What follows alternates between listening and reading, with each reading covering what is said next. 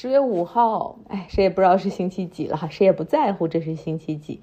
呃，大家假期愉快哈。上一次更新的时候，我们还停止在美国政府可能陷入停摆哈。那显然在最后的时刻。共和党的众议院前领袖 Kevin McCarthy 努力之下，美国国会通过了一个短期的 funding plan，可以让政府呢在运转四十五天。那么到十一月十七号之前，如果可以达成一个完整的预算案，那是最完美的哈。但是显然现在充满了更多的变数，因为后面发生的事情，大家可能也在新闻上看到了许多的片段。Kevin McCarthy 被他的同党，也就是共和党内的一些极右翼的议员。反对哈，然后他们发起了对他的罢免程序，有八名共和党人投了赞成票，所以 Kevin McCarthy 就很不幸的成为了美国历史上第一位被罢免的议长。被罢免之后，Kevin McCarthy 他自己都说：“哎，我心累了，我我也不会再试图竞选议长了，因为大家如果。”回忆一下，你大概可能还记得哈，在今年一月份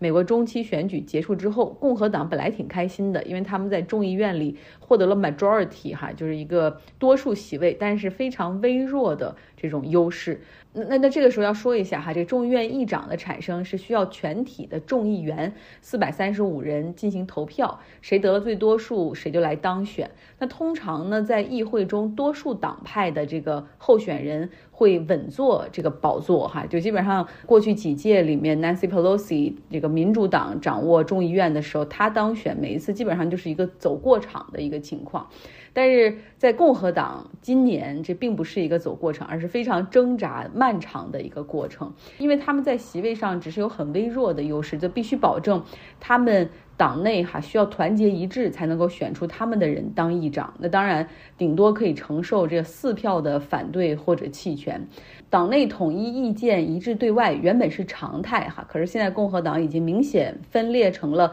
传统的共和党，然后他们有自己的这种 agenda platform，然后他们自己有自己的一些议题。那还有一群是不受控制的。Tea Party members，还有 Trump supporters，就是茶党和特朗普的那些支持者，然后他们自己甚至有自己的一个 Freedom Caucus，一个小党团，然后大概有四十五人的一个规模。那当然，这四十五人的这个 Freedom Caucus 这个小党团里面有二十个左右吧，是那种比较老道的政客哈，他们啊懂得以大局为重，然后可能当议员的年头也稍微时间长一点，还有一些不管不顾的哈，这就包括佛罗里达州的那个上蹿下。跳的议员叫叫 Matt Gaetz，那 Kevin McCarthy 在竞选议长的时候，其实就非常的痛苦，经历了前后十五轮投票，哈，这简直就是一个非常屈辱的过程，有的时候还越投票越少，实际上就是被这些 Freedom Caucus，尤其是像 Matt Gaetz 这些人折磨。那最终呢，他答应了一个，就是相当于是和恶魔交换了灵魂的哈一个一个条件，就是说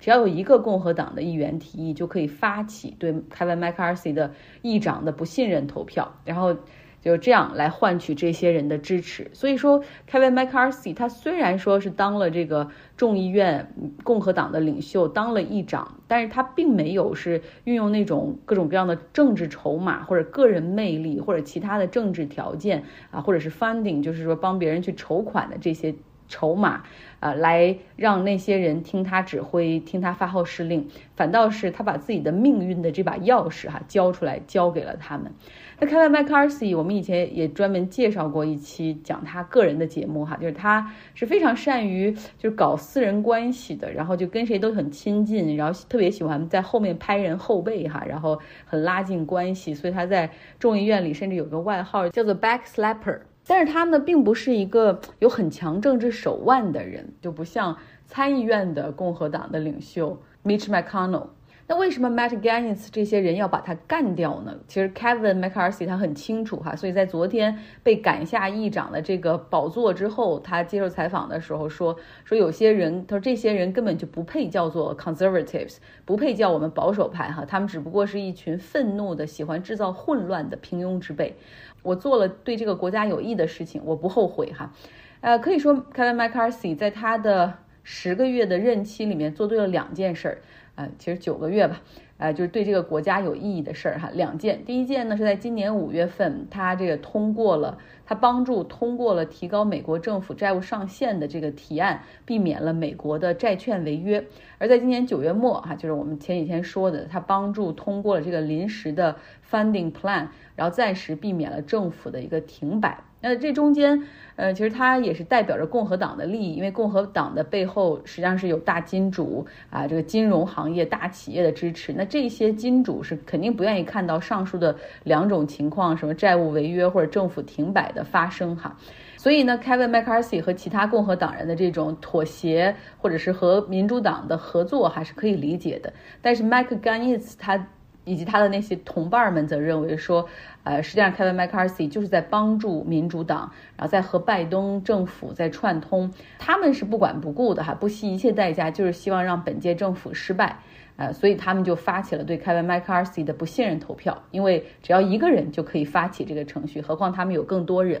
那当然了，民主党在这个时候他们也不愿意站出来帮助 Kevin McCarthy，呃，所以民主党这边团结一致，就是投了支持换掉他。那共和党那边有八名议员也投了赞成票，一起哈把他给干掉了。所以最终呢，Kevin McCarthy 是从议长的位置上下课。就现在又出现了新的问题哈，那谁来？Kevin McCarthy 下课，谁来当议长呢？那现在是有一个临时的议长在维持秩序啊，因为还要组织投票选出新的议长。那共和党这边现在已经有三个议员表示了竞选的意愿啊，然后他们可能会出来轮番的投票试一试啊。民主党那边也准备提名一个他们的议长人选，但是肯定是不会通过的哈，因为再怎么样也不会让民主党当议长。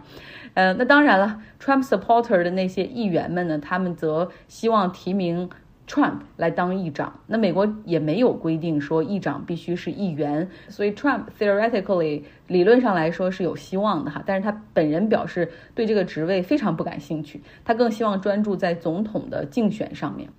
OK，我们总是说哈，这个竞选或者选举到投票的这个过程。原理就是少数要服从多数，哈，是这样的一个过程。但是，假如你是这个多数群体里面那个极个别的少数的摇摆票的话，实际上你就有非常多谈判的筹码，你有很多可以要挟别人的地方。呃，那所以那看，不论是谁当议长这个职位哈，在共和党内，他都要先搞定这些 Freedom Caucus 或者是 Matt Gaetz 这些小团体。其实你看现在哈，表面上看好像这是 Trump 给这个给这个共和党带来的麻烦，但实际上早在奥巴马当选总统的时候，共和党内的这种严重的分裂就已经显现了，因为著名的。Tea Party Movement 茶党运动的崛起，哈，就这些极右翼的声音，在美国出现了首位黑人总统之后，迅速的崛起。然后他们呃更团结一致的选出了很多这种茶党或者是这种极度保守的极右翼的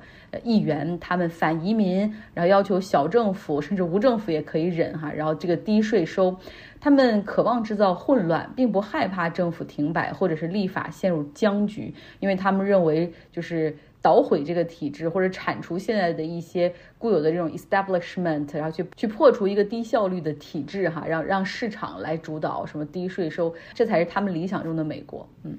那假如说众议院的混乱继续这样下去的话，那么美国大概率在十一月七号这个短期的 funding 到期之后会陷入停摆。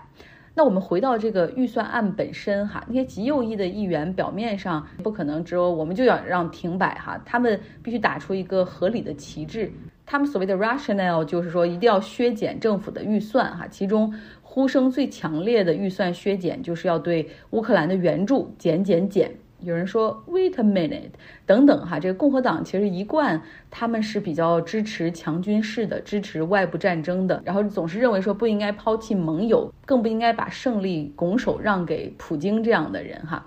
但是现在呢，有一个民调显示说，不只是这些极右翼的共和党人、茶党这些人，呃，其实包括很多普通的共和党人，实际上他们都比较反对对。乌克兰的战争支持，一个民调显示，共和党对乌克兰的支持程度只有百分之二十八，相比之下，民主党的这个支持度则高达百分之六十。